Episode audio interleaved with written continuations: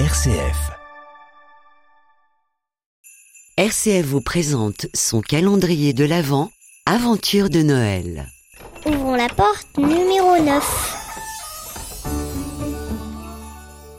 Je pense à une famille rwandaise qui est arrivée au centre d'accueil de demandeurs d'asile de Vaux-en-Velin. Et euh, j'ai été mis en contact avec euh, cette famille. C'est une maman qui a deux enfants. Euh, ils s'appellent Dylan et Ryan. Voilà. Et euh, on cherchait une école pour les accueillir parce qu'ils sont arrivés euh, à l'époque de Noël de l'année dernière. Et euh, je suis allé prendre contact avec le collège Notre-Dame de Bellecombe dans le 6e arrondissement de Lyon. Et j'ai été émerveillé par l'accueil qu'on a reçu. Euh, cette maman a été accueillie par le directeur, Philippe de Parsco, elle a été accueillie par les enseignants.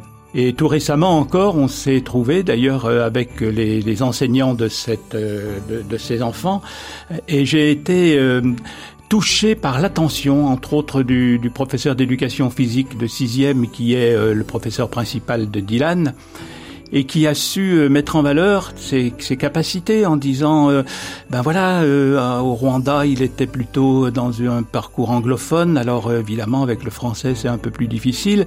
Mais je lui demande de rendre service à ses camarades en les aidant en anglais.